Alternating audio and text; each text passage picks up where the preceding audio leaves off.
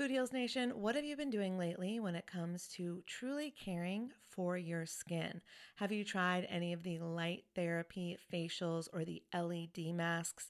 I've shared on this show how I use lasers to completely remove my brown spots in the past, and I love anything that can help me with wrinkles or blemishes or redness or scars.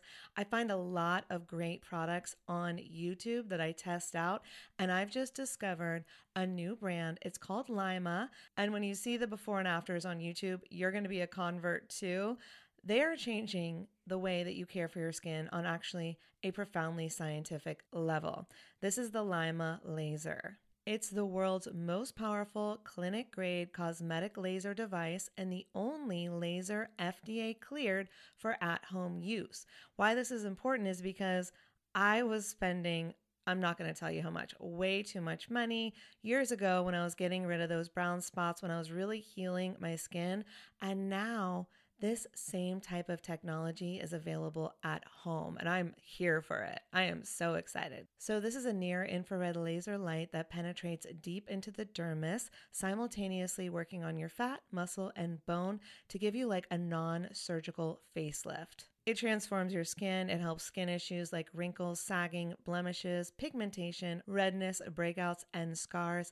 And it does this with zero damage, zero pain, and zero downtime. And I remember the lasers that I used to do, they did have some downtime. So this is great. Make sure to check out some of the before and after photos on the website so you can see what I'm talking about. They have YouTube videos too. But the reason it's groundbreaking is it uses that near infrared low level light technology, which is completely cold and painless, and it's 100 times more powerful than an LED. And the craziest part is you can even use it with a full face of makeup. So check it out for yourself. Visit lyma.life. L is for live, Y is for younger, M is for masterful, a is for approved, and learn more about the LYMA laser. If you're interested in trying one today, you can sign up for their newsletter. Tell them that Food Heals sent you, and please let me know if you order one. I want to hear about your results. Again, it's lyma.life, L Y M A dot life. Y'all, oh my God, Food Heals Nation, I just got the softest sheets and pajama set from Cozy Earth, and I had to go and get you a discount code too so that you could experience the coziness as well. You can visit cozyearth.com, use the promo code Food Heals, and you'll get an exclusive 35% off. So, Cozy Earth, it's like your one stop shop for what they call the luxury she deserves. So, listen up, guys because this could make a great gift for that special someone, your girlfriend, your wife, the mother in your life. And don't forget, Mother's Day will be here before we know it. So get a gift for the mom or moms. Here's a nice little gift you could ask for. Anyways, let's start with the sheets to transform your sleep. The coolest thing about Cozy Earth bedding is that it is temperature regulating. So you stay cool, which is so important when you're sleeping. Plus, they are just so soft. It feels like I'm sleeping on a cloud. Plus, I love the Cozy Earth quality and longevity promise. All products come with a 100 night sleep trial and a 10 year warranty. So, incorporating Cozy Earth products into your self care routine can enhance your sleep quality and just overall wellness. So, Again, this is the luxury you deserve. You can treat yourself to the ultimate in comfort and indulgence with Cozy Earth bedding and sleepwear and prioritize your self care and sleep health. And while you're at it, don't forget to check out the bamboo pajama set. It was awarded Oprah's favorite things in 2019, so you know it's good. I love the softness and breathability of the fabric, and it has these really great side pockets. And don't forget that by supporting our sponsors, you support this show. Head over to cozyearth.com, use the promo code FOODHEALS for an exclusive 35% off, and go get your mom the luxury she deserves on Mother's Day at cozyearth.com with promo code FOODHEALS.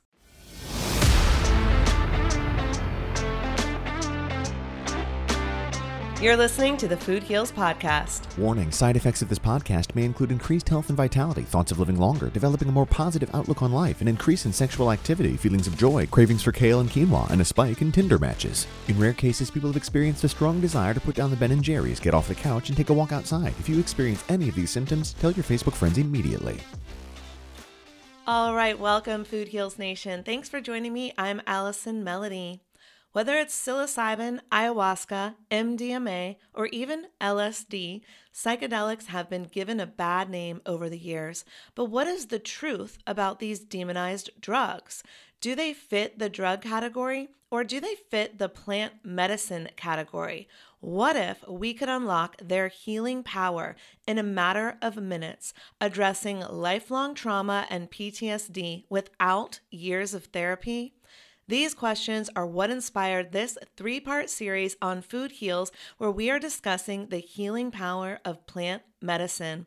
In this series, you'll hear brand new interviews with leading experts in the field of psychedelics who share their personal healing journeys, as well as how you can access the power of plants to heal yourself as well. Enter my first guest, Paul Austin, the CEO of Third Wave and a pioneer in reshaping our perceptions of psychedelics.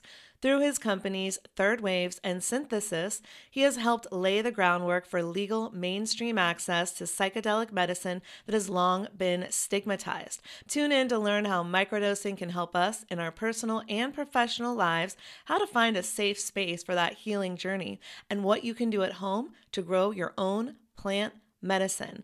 That's part one. Stay tuned because we have a three part series. So, in part two, I'll be talking to Derek Januszewski, the founder of Pachamama Sanctuary, which is an ayahuasca retreat center, and he'll share the story of how plant medicine assisted him in his journey to overcome a lifelong addiction and get sober.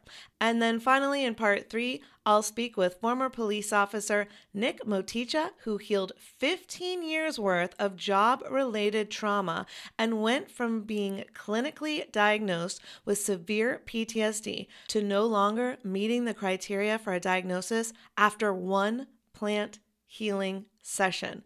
Plus, we'll go over the legalities of plant medicine. So stay tuned for all of these inspiring interviews. But first, today, my interview with Paul. Roll it, Roxy. The Food Heals Podcast starts now.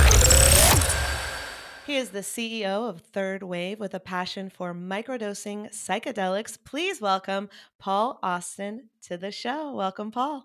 Thank you so much for for having me on. I can't wait to to dive in.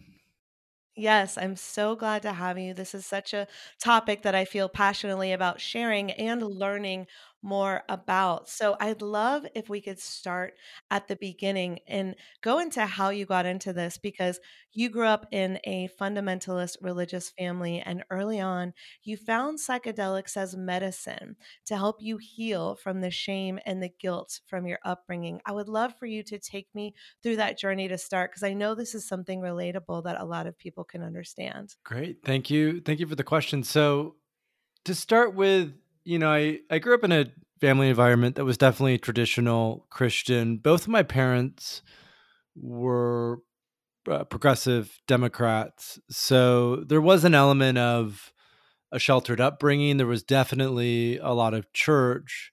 And um, growing up and having a rebellious streak meant that I was still pushing against the grain because in any overly religious environment, there's a lot of black and white, right and wrong, uh, do's and don'ts. Uh, when when life in reality is much more much more nuanced and and much more gray. And so at the age of 16 as I started to individuate, I found cannabis and uh, my parents soon found out that I had been smoking cannabis and they sat me down after church one Sunday and were essentially like, We can't believe you would do this, right? This is breaking the law. It's illegal. It's also a very bad drug. And my dad looked over me. My dad's a very sweet guy. We have a we have a great relationship. But in that moment, he was very like, you know, uh, war on drugs mentality, you know, Nancy Reagan's totally. DARE mentality, and was like, I can't yep. believe you would do this. You know, this is the most disappointed I've been since my brother passed away in a car accident. And that mm. that um I think that that comment was really representative of where we were at and this was this would have been in 2006. And since that point in time, you know, fast forward now 17 years later, cannabis has been destigmatized and legalized in many places. Psychedelics have gone through a renaissance. So soon after that with the same friend that introduced me to cannabis, I found myself with some LSD and did a high dose of LSD and really had my life changed by that experience. I was 19 at the time, trying to figure out what to do with my life. And it helped me to heal from a lot of the shame and the guilt that had been sort of, you know, conditioned into me growing up in an overly sheltered and religious environment, but also mm-hmm. not only helped me to heal that shame and guilt, but helped me to expand and really uh, envision who I wanted to become and and most importantly what I wanted to create, what mission I wanted to pursue, what work I wanted to do, and that sent me down a path of um, you know traveling to 70 some countries in my 20s, living in places like Portugal, Thailand, Turkey, and starting an online business. Um, and soon after starting that first online business, actually starting a platform, Third Wave, which is about psychedelic education. And so now for the last eight years, I've been professionally involved in the psychedelic space and we have an educational platform. We have a training institute. We're now starting to do events for entrepreneurs, CEOs, uh, um, pioneers in the space, and uh, it's been it's been quite the journey and a lot of fun, and also a lot of risk, which um, I I like I like a, enough risk to make things interesting, but not so much to to lose sleep at night. So um, the life of an entrepreneur. I feel yeah, you. yeah, exactly. Um, it's interesting. My upbringing was similar in terms of uh, my parents were like very much liberal Democrats as well, a lot of freedom, a lot of choice. But at the same time, I was of the DARE generation and I was wearing the t shirt and we were singing the songs drug abuse, resistance education. Like, I'll never forget it. Like, I was so anti drug. Drugs are bad. And one day, in my teenage years, I can't remember how old I was, 16, 17 perhaps. And my dad sat me down and he was like, Don't do drugs, but you can smoke weed. And I was like, I'm sorry, what? That goes against everything I learned at, at DARE. And my dad was like, No, for real, like, not all drugs are created equal. And so, um, a little bit later, at some point, I tried it. And it did not work for me, Paul. I am not a person that can have any type of weed. It doesn't affect me well. So I went back to all drugs are bad. When did you learn that we had been served a bill of goods in terms of not all drugs are created equally, of course? I don't want anyone on street drugs. I don't want anyone on fentanyl. There's so many scary repercussions out there, but there are also so many healing tools that come from nature that have been classified as quote unquote drugs. Tell me about how you figure that out and what we need to know about microdosing psychedelics. So, interestingly enough, even when I started to work with LSD and mushrooms and, and cannabis, I've always had a bit of a cannabis works for me. I, I enjoy it, um, but it becomes and it's become quite sticky. So I'm like taking basically a full year off at this point in mm-hmm. time to sort of reset that. So a lot of this is the nuance around well, what are drugs? Which drugs do we use? How do we define what makes a drug good or a drug bad? Mm-hmm. And I didn't really start to get into that nuance until, you know, I was probably 24, 25. Now, uh, you know, I didn't, the only things I really did until my mid 20s were uh, mushrooms, LSD, and cannabis. So I was never really interested. I may have smoked DMT once. I was never really interested in in these hard drugs uh, like cocaine and opiates uh, anything that was overly addictive or harmful. Um, I never found myself drawn to those. And you know, when I was when I was 19, 20, I I drank a lot of alcohol, um, mm. as many do in the states. But then after I started to take LSD more consistently, I just basically stopped drinking alcohol. Every, you know, even today, every now and then I might have a a drink. I'm not a teetotaler, but it's it's very minimal. So my relationship with these drugs has sort of evolved over time where these so, sort of socially sanctioned drugs like tobacco, alcohol, caffeine, um, I find myself, you know, sort of at a, a, at a bit of an arm's distance from at least alcohol and tobacco. Caffeine, I you know, I drink tea, I drink coffee. Uh, but with these other ones like LSD, mushrooms, ayahuasca, 5-MeO DMT, these psychedelic substances, I think there's something really interesting about them that substantially improves an individual's life if they are used with a sense of responsibility, intention. Um, and even in these early experiences that I had when I was like 19 and 20, for a week or two weeks after I would do a high dose of LSD, I would feel amazing. I would be more uh, connected. I would make better decisions around the food that I ate. I, you know, would spend more time outside. I was more present. I was meditating more often. So I noticed on a subjective level, oh, I feel really good after this. Uh, but on an objective level, I still thought, oh, but LSD must be bad because it's illegal. And so it wasn't until I was 24, 25 that I started to do the research and was like, oh, we've been using these for thousands of years as humans. There's a ton of clinical research proving their efficacy from the 50s and 60s that was buried. Uh, and there's starting, this would have been 2010, 2011, starting to be more and more research. You know, maybe I need to go a little bit deeper. And so that's when I started to read a lot of books and try microdosing myself.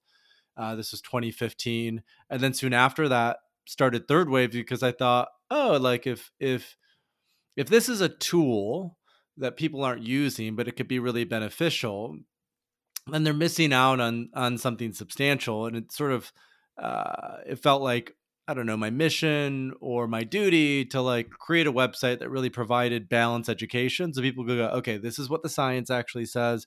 This is how it's been used historically. This is what makes it good. This is where it becomes potentially dangerous and our our educational platform, our resources has really helped a lot of beginners, especially those who are interested in microdosing, to come into this because a lot of people don't necessarily just you know want to take five grams of mushrooms uh, in a dark room the first time they mm-hmm. they they work with these they'd rather microdose they take a very low amount maybe they do it two or three times a week they see how it feels and so publicly i've always focused on um, education around microdosing psychedelics specifically, specifically LSD and psilocybin mushrooms. Hence the book I wrote, Mastering Microdosing. We have a course on Third Wave. Um, uh, I've done a lot of talks on it because I truly believe that um, to become culturally integrated, uh, most people are really just interested in, in taking these lower doses, not necessarily in taking taking super high doses. Uh, with that said, the clinical research on the efficacy of high doses of psychedelics is outstanding for a range of clinical conditions like addiction, PTSD, depression, anxiety. And, um, you know, it's not just clinical therapeutic efficacy that we're seeing. People are more creative, they're more energetic, uh, they learn faster, uh, they lead more impactful lives. All of this comes from those who are working with psychedelics intentionally. Oh my gosh. Well, thank you for breaking that down. And I want to go back to LSD specifically because I'm coming from it at a place which I believe there might be a lot of listeners my same age who are like, could be shocked by this because I was literally taught that LSD was something they did in the 60s and 70s that was so bad and everyone died, right? Like I'm telling you this from the perspective of that's what I was taught. Now I know, I remember a Rolling Stone article from I don't know when, but definitely 10 or 15 years ago. Recently in our lifetime, but not when I was young, right? That was basically like, this is healing. There are underground doctors using it illegally to treat patients with PTSD and save their lives and help them heal from the massive amount of trauma that they've experienced. So I would love to hear a little bit about what is LSD? What healing benefits does it have? And why was it misclassified and demonized for so long? Because I still have, there's still a part of me that's like, oh, that's the devil, because that's what I was told. I'm glad you asked. I have a tattoo of LSD on my ankle. It's my favorite oh. psychedelic. Um, yeah. I, you know, it's something that has a lot of stigma. That's that's highly misunderstood um, because it is so potent. Uh, a very, very, very small amount of LSD is more than enough to um, send you off on a very, very intense experience.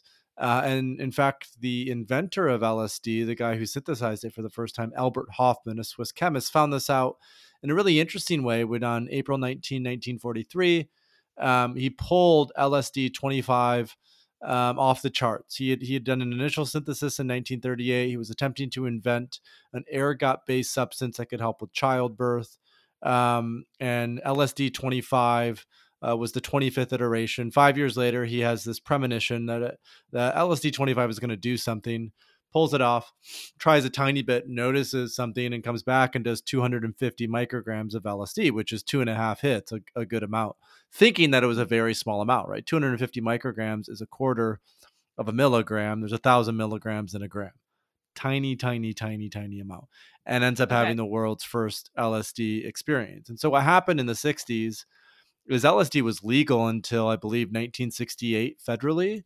And so you could just basically ship LSD from Sandoz, from Switzerland, into the United States, and everyone was passing it around. And they weren't microdosing on it; they were doing really, really high doses. A lot of people in the counterculture scene, in the in the anti-Vietnam War scene, and mm-hmm. so it mm-hmm. became very associated with the counterculture, with hippies. There were a lot of acid casualties. There are a lot of people who just dropped out of society. Um, and that had a lot more to do with the intention behind it than it has to do with the sort of safety of the substance itself. LSD, there's never been any deaths from LSD um, physiologically. In other words, you can't overdose on LSD. People have done stupid shit behaviorally. You know, they might take mm-hmm. LSD, a lot of it, and do something to harm themselves, but you can never die from just taking LSD. You can't overdose on on LSD. Um, and what's really interesting about LSD as well is it's made from something called ergot. And ergot is a fungus that grows on rye bread. And ergot is the same fungus that the ancient Greeks made a psychedelic potion from called kykeon. Uh, and they would use this potion, Plato and Aristotle, and all many of the Cicero, many of the major Greek and Roman philosophers and thinkers and creators participated in these Eleusinian mysteries, where they would take the ancient equivalent of LSD and then they would have these mystical experiences.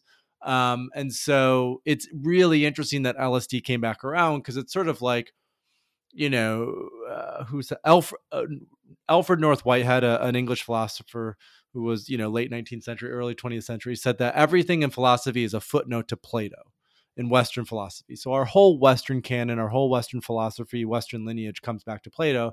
And one of the most impactful um, experiences that Plato ever had was with this ancient LSD beverage. And um, and so it's really interesting that we're kind of coming back around to that in our Western lineage, that it's becoming more and more widespread. And I, especially nowadays that people are recognizing, oh, I need to have a therapist or a coach there. I need to be in a safe setting. This is a very intense experience. I can't just do a bunch of acid and go to a Grateful Dead show you know, and make that my life for the next 30 years.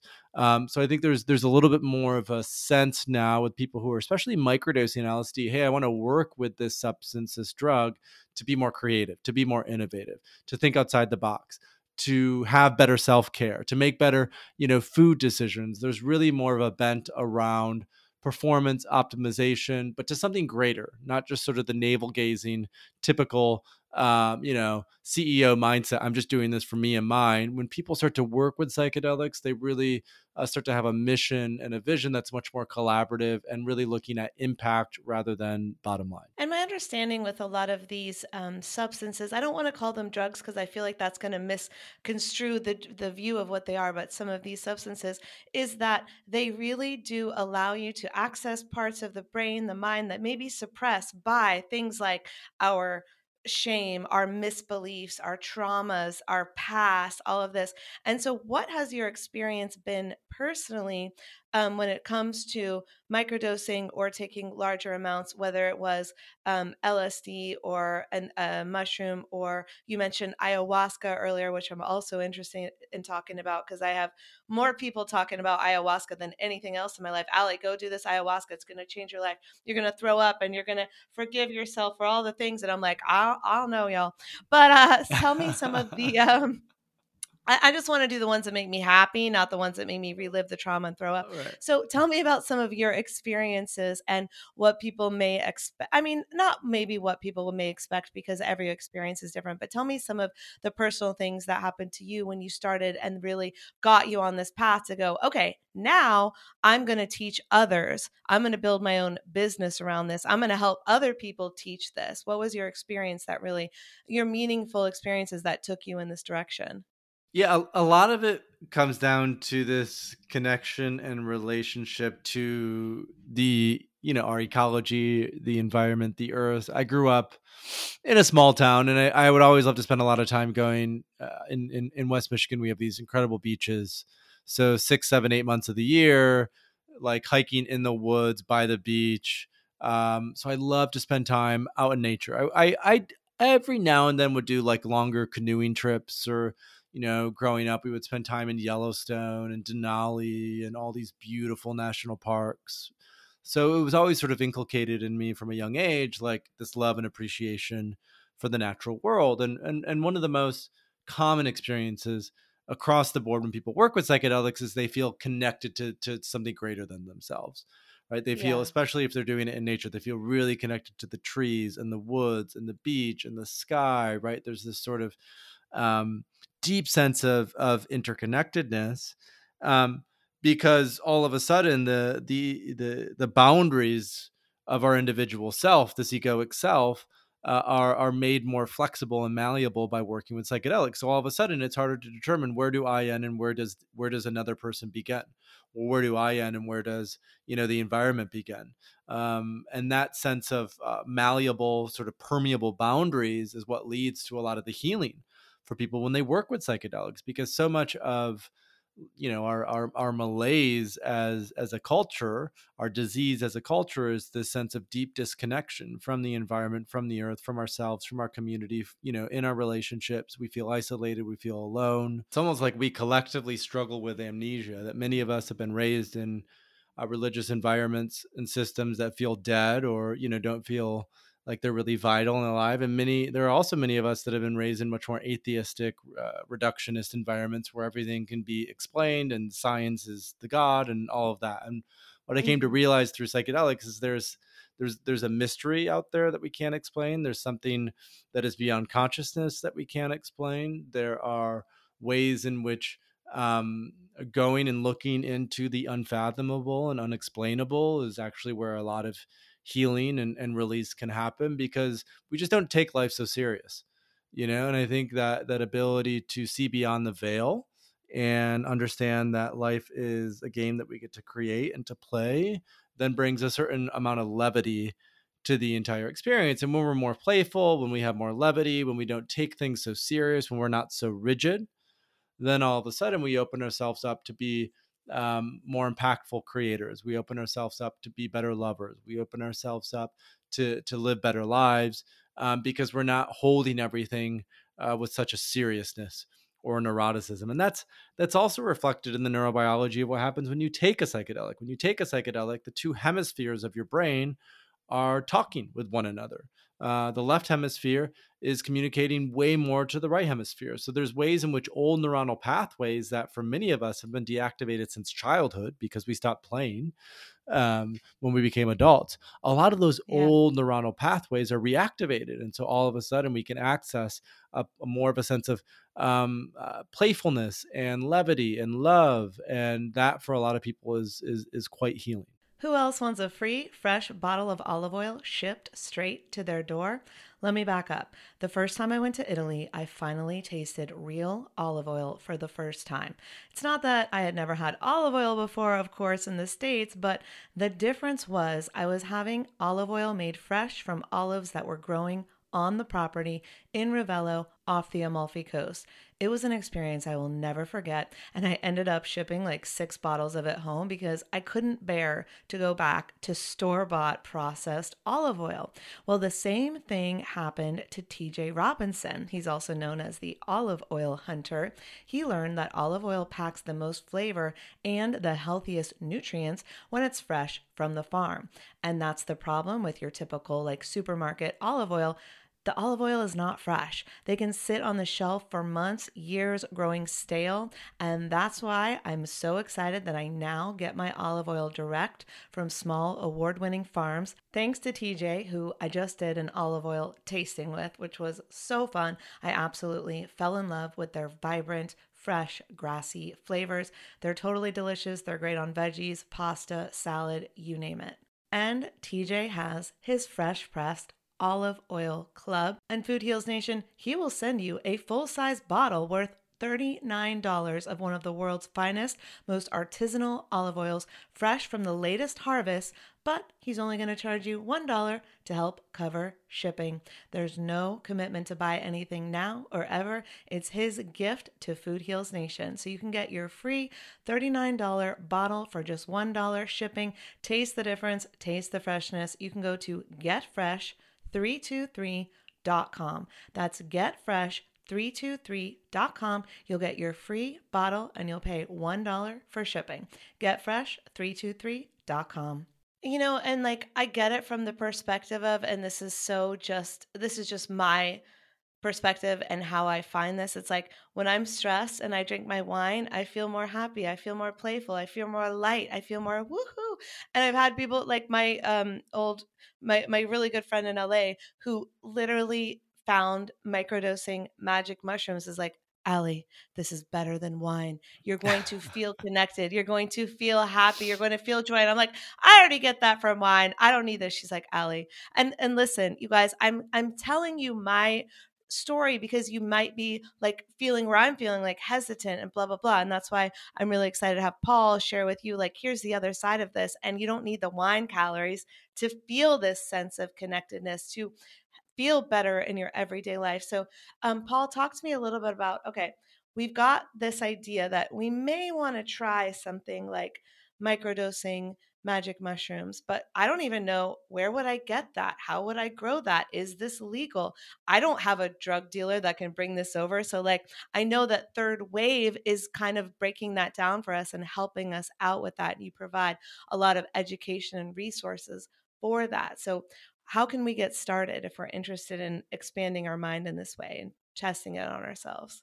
Yeah, so the the legal landscape has been changing pretty rapidly. So we, for example, just finished up an event in Aspen where we brought together uh, CEOs, doctors, lawyers, coaches to talk about the future of psychedelics and where it was going. And as part of that experience, uh, I gave everyone microdoses of mushrooms because I can legally gift that in the state of Colorado now. Um, so wow. we hosted a retreat there. So if you're in Colorado, it is now legal to grow your own mushrooms. It's legal to give mushrooms to other people. Some of these other plant medicines like ayahuasca and San Pedro are also legal. Oregon is another state where psilocybin mushrooms are now legal and available. Um, the Netherlands, it's legal for any European listeners, and then a scattering of the of other places like Jamaica and Brazil um, have very loose legal policies around it. But besides that, um, psilocybin mushrooms at this point in time are are illegal everywhere. However, with that being said, the DEA has stated publicly that they really have no interest in pursuing, um, you know, fe- federal cases against people who are working with psychedelics. A lot of states, even places like Colorado and California, uh, are are are um, they're pursuing it less and less. There are major cities like Oakland, Seattle, Detroit that have decriminalized all plant medicines, meaning those cities are not using any police dollars to arrest or pursue people who have mushrooms. So it is way safer than it's ever been before the legal landscape is opening more and more every single day. And so like you know, for the for any listeners who are interested in this, it's like even through third wave, we sell a grow kit where you can grow your own mushrooms. Right. So it comes with a course, it fits in a shoebox. You know, if you want to grow your own, it takes about six weeks to do. We have a kit and a course on how to do that on third wave. Other folks will join different communities or go to local events and just start to build relationships and connect with other people who are who are in this space. So, for example, at Third Wave, we have an app uh, where our community hangs out. If you just go and type in Third Wave Community in the App Store, you can download our app. It has three little red dashes on it and a white background, and just start to connect with people in your city or in your state or from all over the place that are also interested in in this work and, and this space. So um, I think just with a little bit of intention and you know a commitment of this is something I'm interested in. I'm going to do a little bit more research. You can go to our website to do that. I'm going to look into this a little bit more. But I really, I think as long as that intention is held and there's some energy given to it, it's easier now than ever to find mushrooms and really good mushrooms at that without having to go to like a grungy, sketchy, um, uh, like you know drug dealer or whatever like that that is is becoming increasingly less necessary yeah i think that's kind of like it's it all goes back to for me the pictures that were put into my head as a kid is that all of this is sketchy all of this is dangerous and of course there are street drugs that can be sketchy and dangerous but that's not what we're talking about here and because my brain was so indoctrinated at an early age to believe it's all the same and then i had to separate it as an adult and now you can't there's like almost nothing that would get me to take a pharmaceutical drug, but I'll take supplements unregulated by the FDA all day, right? So my mindset had to shift. And it's the same when it comes to these types of things and microdosing. And I love that your event this is not a small thing, Food Heals Nation. Your event was just on Inc.com. You said there's more articles coming out about this where you had coaches and doctors and lawyers and Fortune 500 founders to figure out like how can we do this? So the future of when I say medicine, I want to say healing our minds with mushrooms is here. It's coming. Third wave is on the forefront of that. Tell me what you're seeing in terms of like what's coming. Yeah, so that that event came out of a desire to bring together a lot of folks who had already gone through uh, our training program for coaches. So we have uh, through Third Wave and uh, a new brand, we've rolled out the Psychedelic Coaching Institute. We have a 10 month training program for executive coaches, holistic health coaches, life and relationship coaches, clinicians as well, who want to integrate psychedelics into their practice in a transformative way. And so uh, we've we've done about four cohorts of that, trained about 150 people, and I wanted a really good excuse or reason to bring back a lot of those graduates for another retreat experience because cool. um, as part of that as part of that training program, we do like a six day intensive in Costa Rica. It's magical. People love it. People love coming together. And I was like, how do we how do we get more folks to come back and and deepen the conversation and less about my practice as a coach, but more about how am I showing up in a professional way in a professional environment. So then we we invited our main investor, you know, one of our board members. I invited a handful of other CEOs in my network, some of the lawyers who helped to write this legislation, and we had a weekend of wellness. You know, I did. We were right on the Fryingpan River um, outside Aspen, so I led like a Wim Hof and cold plunge in the river. Yes, um, I love um, it. They had a sauna on site. We did what I call a hiker dose, where everyone takes a microdose of mushrooms, then goes on a hike uh, through the aspens.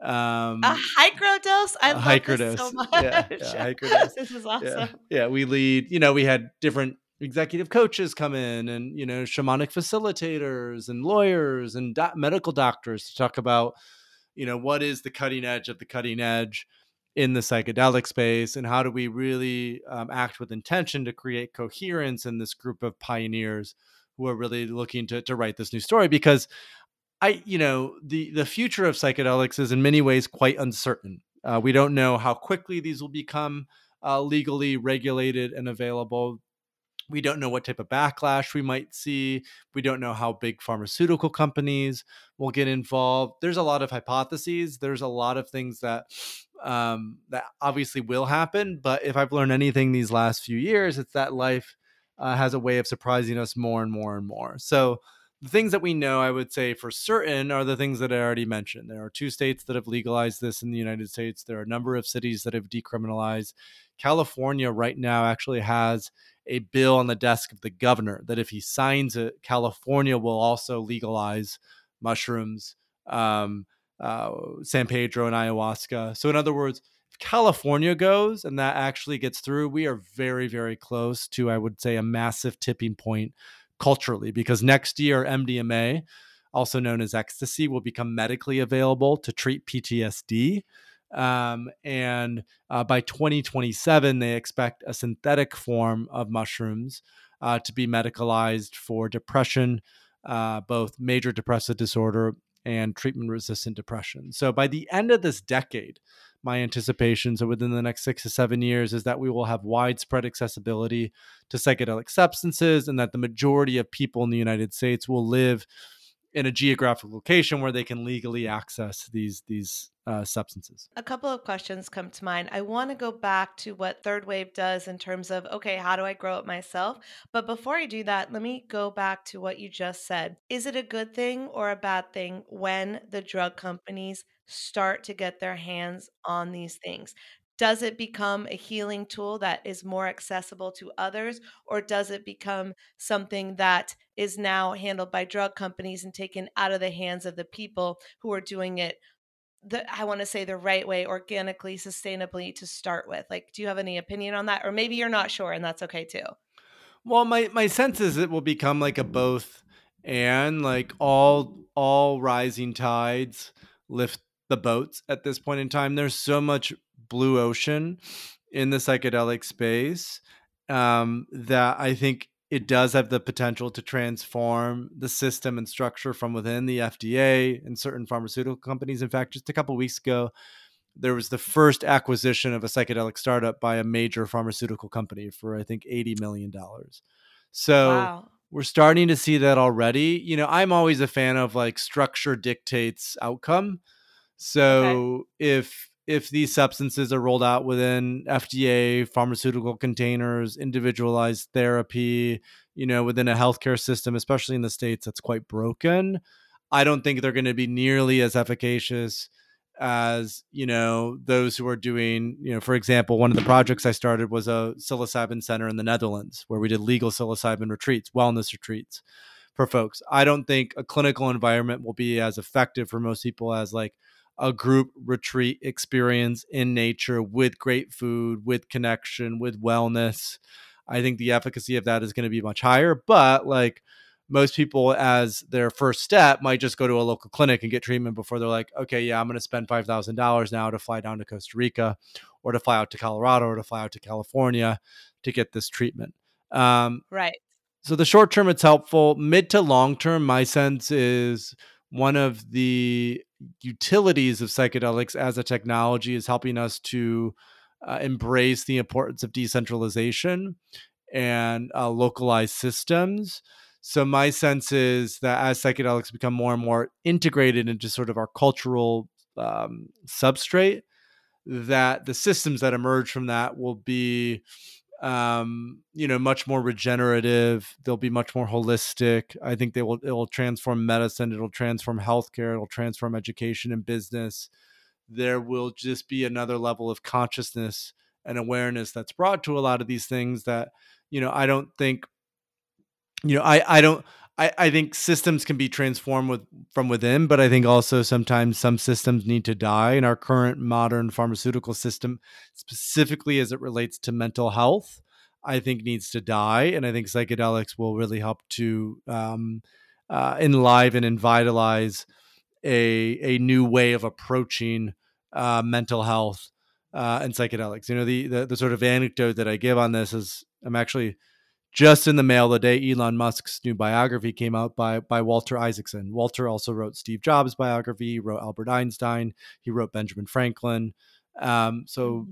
probably the best known biographer of our time. So I was just reading through that a little bit before we hopped on the podcast today. And one thing that's interesting about how Elon built is he didn't try to fix the oil and gas fossil fuel industry. He didn't try to fix the sort of car system that was rooted in extraction and ecological destruction. Instead, he said, I'm actually going to create a totally new paradigm for electric cars that allow us to transcend this current system that we're in. And I think psychedelics are going to um, culturally initiate something that is 10x what Elon has done through um, Tesla and renewable cars.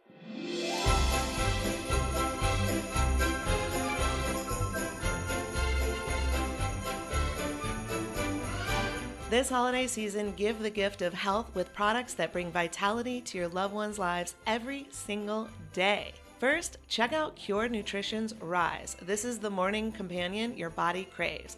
Rise and shine with natural energy, courtesy of the broad spectrum CBD Lion's Mane cordyceps, ginseng, and rhodiola, which are the main ingredients.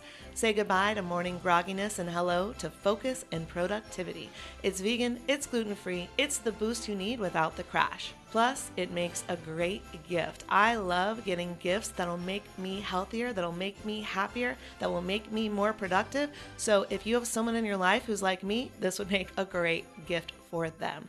Embrace the power of nature and CBD and visit curenutrition.com slash foodheals to save 20% off.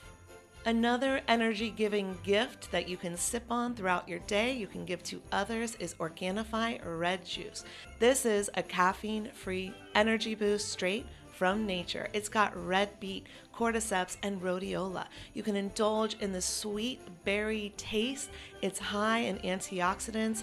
It's got adaptogens. Those are the secret weapons that stabilize your energy and your mood and support your body's essential processes. With Organifi Red Juice, you'll experience sustained motivation without the jitter. So, whether it's a pre workout kick or it's a last minute rescue, this red juice is your go to solution. You can also check out the Organifi Red travel packs. That means the energy goes with you wherever you go. That makes a great stocking stuffer as well for anyone on your list.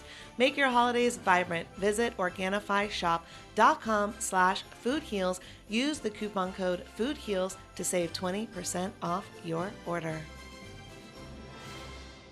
All right, so people here are listening and they're like, all right, I want to grow this myself, just like Paul said I could with Third Wave, or I want to incorporate this with my coaching clients because I know it could be the next level thing for them, or I'm a therapist or whatever. So, talk to me about Third Wave, what we can find on the website if we want to grow it ourselves, how we grow it ourselves, and if we want to go next level, provide this for our clients, how we can do that. So, you know, when I started Third Wave in 2015, it was initially just education, right? Resources, guides, and every major psychedelic. I, I started a podcast of my own in 2016 called the Psychedelic Podcast. Um, and Third Wave has since grown to not only include education, but also a list of incredible providers, retreat centers, clinics, therapists, coaches, uh, as well as a community, which I mentioned earlier. So, the best first step for people who are just more like kind of curious and interested is just to go to the thirdwave.co. So the thirdwave.co. We have a newsletter, we have a podcast, the psychedelic podcast.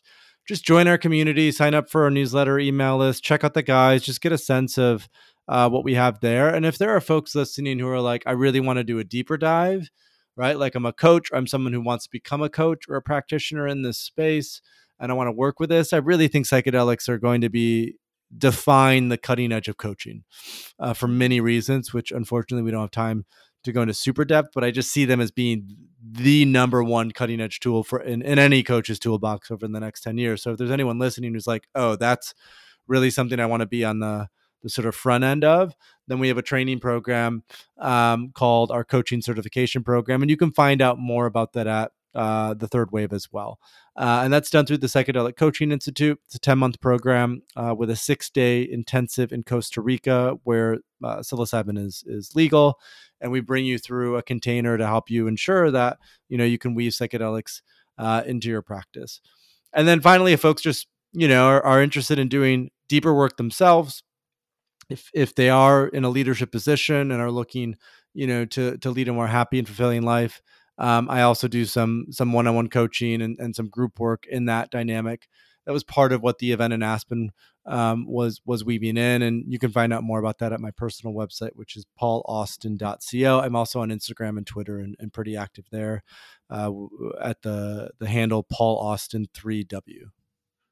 Perfect. And if we are at home and we want to be able to grow one year's worth of microdoses in just six weeks, like what if we don't have a green thumb? Like, take me through that. Is this easy? Anyone can do it. Take me through how we do it.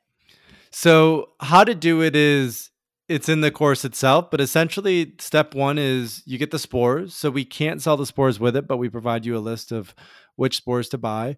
You inculcate the the substrate with the spores and let it sit for a little bit until the spores have started to get little mushroomies and then you plant that substrate in the the little thing of dirt that we send and you put that in a dark area. And the most important thing for growing mushrooms is just make sure no mold gets in. Be very very tight about the mold thing and so just make sure you have a clean environment to do it in, especially when you're making that shift. We have videos on all of this. So uh, I know a lot of people are visual learners, but we'll have yeah we have we have videos that explain every single step, how to put this in that, where that goes, how you know where to store that.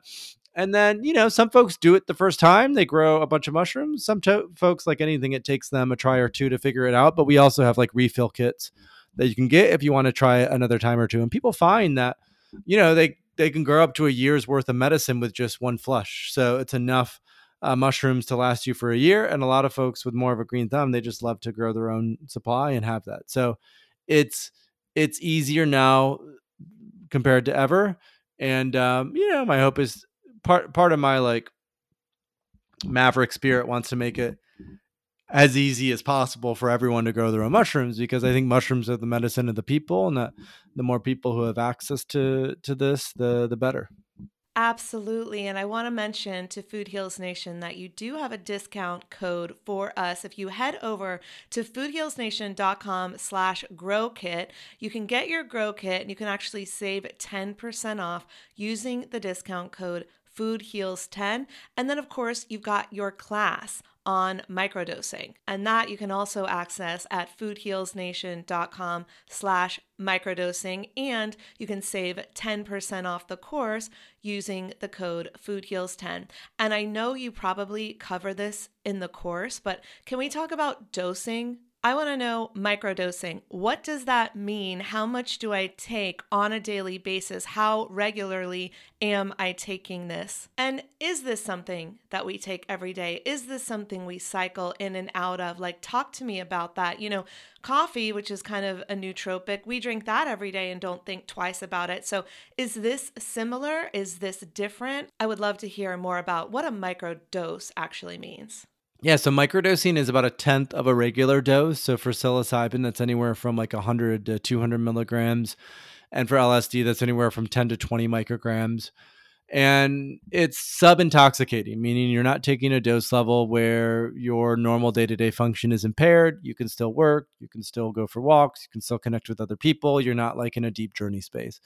And the key with microdosing is a protocol to do it two or three times a week for at least a month, if not longer. So, similar to mindfulness meditation, you don't sit down in the cushion on day one, meditate for 15 minutes, and expect to be enlightened and transformed. You really have to commit right. to at least you know 30 days straight minimum of, of meditation. And microdosing is similar. If you really want to see the the the sort of benefits of neuroplasticity of that, if you want to you know see the benefits as it relates to mood energy, uh, behavioral change in terms of what you eat and how much you move. It's really good to do it two, if not three times a week, every other day, um, and do that for 30 to 60 days. And then and then have an intention behind it. You know, the intention could be to meditate more often. The intention could be to get off certain psychiatric medications. The intention could be to drink less alcohol. Uh, the intention could be to you know work on a creative project. Just have an, an intention, a focus that helps to anchor that protocol, and you'll really notice uh, how life uh, will mold to help you uh, execute against those intentions. That is beautiful. And I really appreciate all this information today. So, to learn more about you, you've got paulaustin.co. If you want to learn more about the third wave, it's thethirdwave.co. That's where you can find out more about microdosing and how to grow your own psychedelic mushrooms at home.